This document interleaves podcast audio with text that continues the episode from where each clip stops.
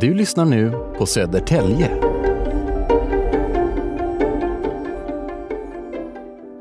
Sevärdhet, filmstjärna och världsmästarinna. Allt i ett.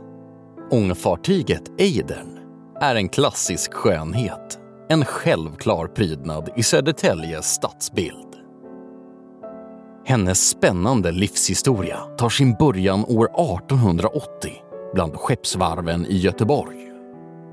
Vid födseln är S S Ejdern ett skruvångfartyg och i sin barndom trafikerar hon västkustens bedårande skärgård som en slags sofistikerad sommarfärja mellan öarna. Vi spolar fram till nittonhundrasex, ett nytt århundrade. Ejdern har hunnit fylla tjugofem. På andra sidan landet har pengar bytt ägare och snart kommer ett brev som gör gällande att lilla Ejdern har blivit värvad till Södertälje ångslups A B. Hon ska bli fraktbåt, ett ärofyllt uppdrag. I många år därefter transporterar Ejdern gods från Södertälje ut till Mörkö och släpar tunga pråmar över björkfärdens vågor på Mälaren. Från nittonhundrafjorton är kapten Fredmark hennes ständige följeslagare och befälhavare. Först som anställd i ångslupsbolaget, senare som ägare. Åren går och Ejdern arbetar hårt. Hon älskar att synas och stå i centrum.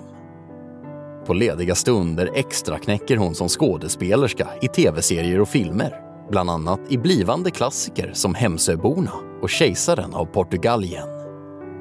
Men tidens tand biter hårt, även på en ångbåt. När kapten Fredmark nittonhundrafemtioåtta överlåter henne till Södertälje är Ejdern i risigt skick. Men pigg som hon är, för sin ålder, går hon ytterligare någon sommar med simskolebarn ute vid havsbadet innan hon läggs vid kaj och arrenderas ut som kafébåt med våfflor på menyn. Men när Marenbron ska byggas nittonhundrasextiotvå kan Ejdern inte längre ligga kvar och guppa vid sin bekväma kajplats. Hennes forna glans har nu falnat betänkligt. Hon har blivit vandaliserad och är en sorglig syn. Men Södertälje vill inte lägga pengar på att renovera en gammal ångbåt. Och Ejdern börjar snart inse att hennes dagar är räknade. Tore Källberget erbjuds ta hand om henne, men tackar nej. Och den första oktober nittonhundrasextiotre beslutar hamnstyrelsen att Ejdern ska få sin sista vila i det mörka havsdjupet på botten utanför Önlandsort. Men räddningen kommer i sista stund.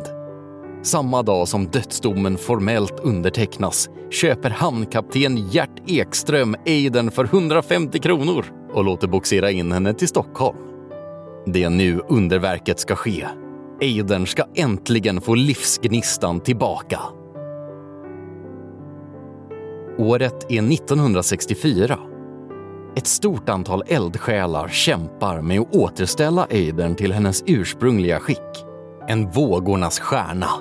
En första klassens skönhet. Med stor vördnad lyckas man återskapa hennes utseende från tiden kring år nittonhundra. Hon föräras med en nygammal styrhytt och aktersalong. Och hennes hjärta, den tystgående, koleldade maskinen som driver henne framåt, återinstalleras.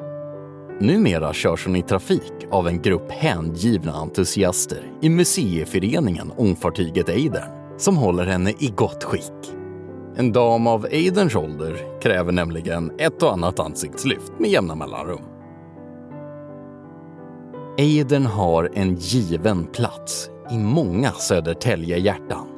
Därför känns det extra fint när hon än idag, lastad med turister eller ett bröllopsfölje, lägger ut från sin kajplats vid Borgmästarudden och tuffar ut på Mälaren. Du har lyssnat på Södertälje.